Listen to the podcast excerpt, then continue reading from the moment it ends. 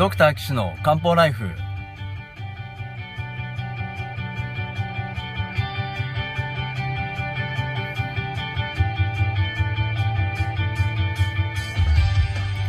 ポッドキャストドクター岸の漢方ライフは医師である岸大二郎がリスナーの皆様から寄せられた体の悩みを中医学をもとにした漢方薬や鍼灸治療の知識で解決するお手伝いをする番組です。現代医学では改善しない辛い症状や病名はあるけれど治療方法がない疾患。検査はしたけれど異常がない症状に対して現代医学はもちろん漢方や鍼灸の考え方をお伝えしていくことで皆さんの生活を幸せにする岸漢方クリニックがお送りします。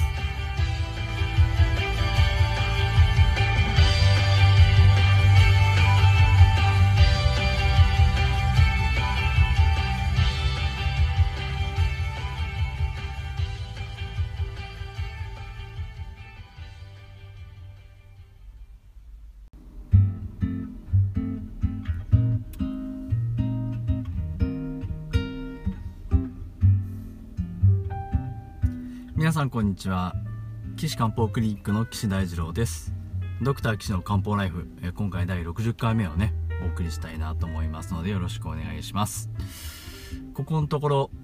3回連続で痛風についてね詳しくお話ししていたわけなんですが最初の2回は現代的な医学のお話。で前回が中医学的にどういうふうにえー、痛風をね考えてますかっていうことをまあお話しさせていただいたんですね。それ前回ねちょっとあの嘘言っちゃったのであの訂正させてもらいたいんですけどあの「万病回春」っていうね本あるのお話しましたでしょ？あのえー、あれがですね1500年前じゃないですね全然ね。書かれたのが1500年代に書かれた本でした。えー訂正してお詫びを申し上げさせていただきます、えー、中国の明の時代に書かれた書物ででそのまま輸入されて江戸時代の中期頃にね、あのー、大ブレイクした本なんですね。でその中の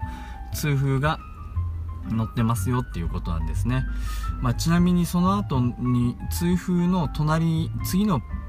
項目ですねに載っているのがまあ活気なんですけどこれあのいわゆる現代医学的なあのー、ビタミン不足による病気というわけではなくて関節が腫れて特に足首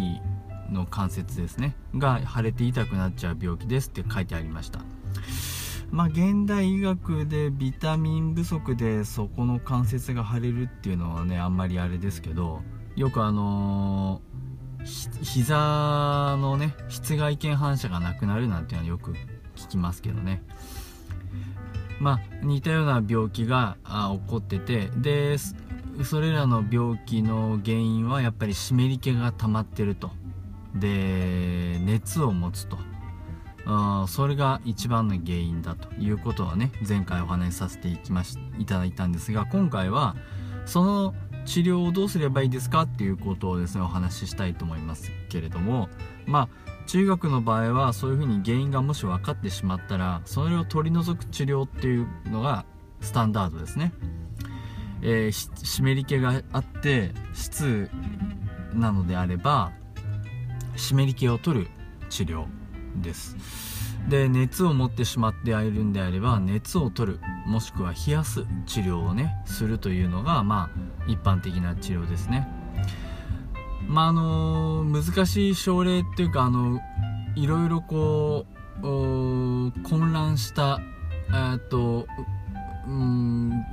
ぐちゃぐちゃした病気には逆のねあの冷えてるところを冷やして治療したりとか熱を持ってるところを温めて治療したりすることもあるんですけれどもまあそれはまああまりスタンダードな時ではないですね。スタンダードな時は熱を持ってれば冷ます。湿り気があればそれを取る。そういう治療をしてます。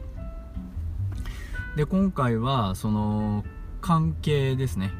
えー、足の親指のところを近くを通っているのは肝臓の肝と足の親指のその外側のところには火火ですね。胃腸のところの経絡が通ってるのでそういうところの湿り気を取った方がいいですねっていうことですよね。それはまああ当然そうなんですがやっぱり中医学的な治療もですね発作が起こってる時とそうじゃない時っていうのはま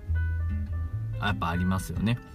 で発作が起こってない時の話をまあさせてもらうとまずは発作が起こってない時はまずその飲食気をつける体重減らすねそこはもうまずやってもらわないといけなくてであと運動もしてもらってねあの関節を鍛えるとか筋を鍛えるとか関節が痛くなっちゃうのはそういう原因もあるって考えてるのでちゃんと関節を鍛えてもらわないといけません。あの特にあの関節をですね伸ばすのがすごく大切な風に考えてることが多いですね。気候をやっても太極拳をやってもあの準備運動なんかで非常にこの関節をよく伸ばす。それがあの 準備体操でとっても多く取り入れられてます。特に股関節をあの伸ばしたりするのは非常にあの武術中国武術の中ではあの準備運動がたくさん多く取り入れられてるかなという印象ですね。で食事もあのその万病解主にも書いてある通り食べ過ぎたりそのだからえっと贅沢なものっすよね。湿り油が多いようなものとかばかり取ってるとなっちゃうのでそうならないようにっていうことでまあ注意が必要なんですよね。うん。あちなみにその関節の準備の準備体操で伸ばすっていう話になるとあの伸ばし関節には必ず気血が滞りやすいところですよね。あの曲がってるんで。まっすぐだとよくのあの通るんですけど曲がってるところは通りにくいって考えてるんですよね。なのでそんな関節の筋をやっぱりあのー、よく伸ばして伸びやかにする。筋肉も柔らかくするっていうことがあの気や血を通りやすくするあの条件なんですよね。うん。そういうこともあってでその関節には筋がありますでしょ？筋硬いですよね触ると。だからその筋を柔らかく保っておくっていうのが重要になってくるんだなと感じてます。私もあの朝腰が痛くなってしまうので朝起きると必ず腰のストレッチをして、えー、生活をねしてますし当然、えー、スポーツの時などは皆さん準備運動をねされているんじゃないかなと思います。あれ関節をね柔らかくするように心がけてやるとより一層いいんじゃないかなと思います。それであの湿り気が多いものを食べるのをまあ注意してもらいながらまあ、漢方薬はその胃腸からまず湿り気を取るようなね薬を使いますよね。特にその胃の気を下げて乾燥させるようなのは苦い薬が多いんですけど、まあ、例えば半夏っていうねあの半分の半に夏って書いて半夏って読むんですけどそういう生薬を使ってるものはとても多いであのそういう漢方薬あの多いかなと思いますしあと他に結構木を巡らせて乾かす薬っていうのは非常に多いのでそういったものを盛り込んで日頃から飲んでおくということはまず一つありますね。であとはですねあの、経絡でいうとその血鎮関係ですよね。関係に湿り気が溜まっちゃってるので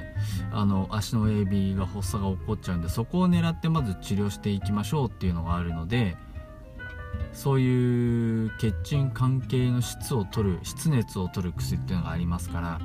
そういう人はですね場合によるとあの尿道炎にかかりやすかったり、まあ、膀胱炎とかねあとはお股のところにこう湿疹ができやすかったりとかあ赤くて痒くて腫れちゃうとかねそういうのが出たりするしてる人も多いと思います。ですので日頃からそういう薬でまず予防しておくっていうのがまず第一ですね。で次は発作になっちゃった時ですよね。発作になっちゃった時はねもうこれは頑張ってなんとかするしかないんですけどまあ、全身的なもので言えば漢方薬なんですよね。なので漢方薬で特にその熱を冷まして湿り気を取ってっていうことを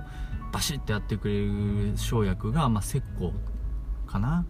石膏をちょっと多めに使って治療するんじゃないかな。石膏をバシッと使って石膏ってあのあの鉱物ですよね。まああの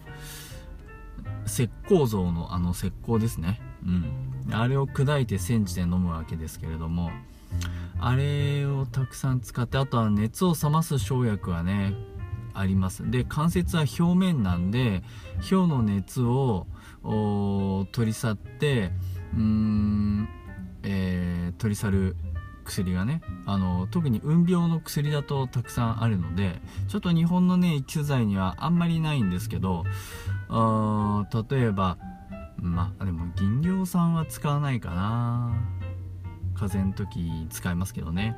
表面の熱を取る。関節の熱を取る。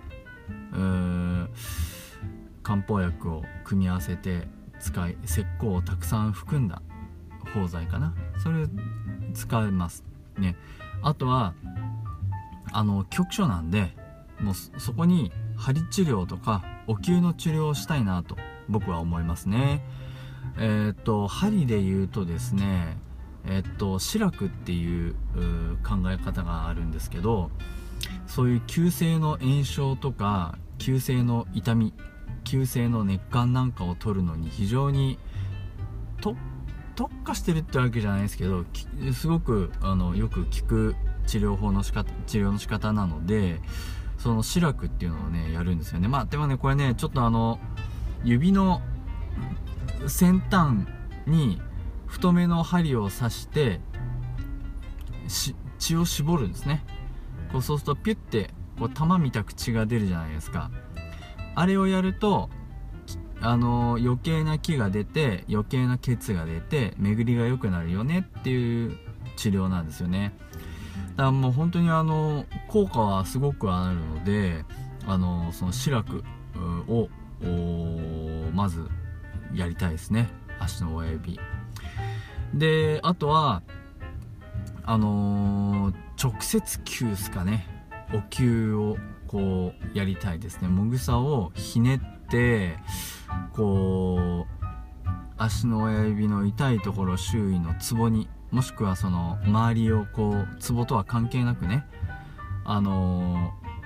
ー、お灸したいですね。これはあのお灸っていうとなんかあったかいんで熱があるところには良くないようなイメージなんですけど今申し上げたようなその熱を持って痛みがバーって出てるような時にはツーンって効いてすごくいいんですね。なので針だけじゃ治んない。あまあ針そこを針してもいいんですけど針もいいけどお灸でスッてこうやる方が僕的には早く効いていいんじゃないかなと思ってます。ですよね。で、えー、日頃の発作が起こってない時は常に湿り気と熱を取る治療を継続してって発作が起こっちゃったらそういう治療をすると。でできれば発作が起こる回数が減ってもらってで発作が起こんなくなったよってなったら今度はその日頃の治療まあ当然運動と食事もですよ。運動と食事もそうなんですけど日頃やってるその治療をどんどん減らしていってじゃあもう最近もう発作出ないね。あじゃあ治療おしまいね。でも食事と運動は頑張ろうねっていうことでねお話しするんじゃないかなと思います。まあ、こういうアドバイスをしてると絶対ねあの診察1時間ぐらいかかるんで やっぱり。やっぱりねその3分診療で外来ではい治療っていうのはなかなか難しいですよね。で僕のとこはやっぱり1時間ぐらいかかかけてお話しさせてもらってますから、まあ、そういう治療ご希望の方でしたら、まあ、岸漢方クリニックね連絡ください。えー、ホームページのお問い合わせフォームからお便りをお送りください。えっ、と、あとこの番組で取り上げてほしいような番組、あの、相談事があれば、それも付け添えていただけると幸いです。えー、ホームページの URL は、高崎漢方人道 .com です。takasaki- ハイフン ta えー、っと takasaki-kanpo.jimdo.com です。えー、そこのね、お問い合わせフォームっていうのがありますから、そこからお便りください。で、そのお便りね、えー、出すよりも、どういう人がやってるか見たいと、そういう方はですね私が月に1回 NPO 法人のじゃんけんぽんさんでねやってる勉強会にいらしてください、えー、第1金曜日の1時半からだいたい2時間ぐらいでお話をさせてもらっております。えー、そこではね、えー、お給の体験とか個別の相談とかも受け付けておりますので、えー、参加費無料になってますからあ皆さんねお気軽にお足を運んでいただければと思います。ということでここまで第4回にわたってですね痛風の現代的なお話それから漢方のお話ねそれ両方お話しさせてもらいましたが皆さんね何はともあれ、えー、肥満解消ねそこからまずやっていただければなと思います。肥満は全ての万病のもとですからねお気をつけください。それでは皆さんえー、なんだろうまた来週お会いしましょう。それではさようなら。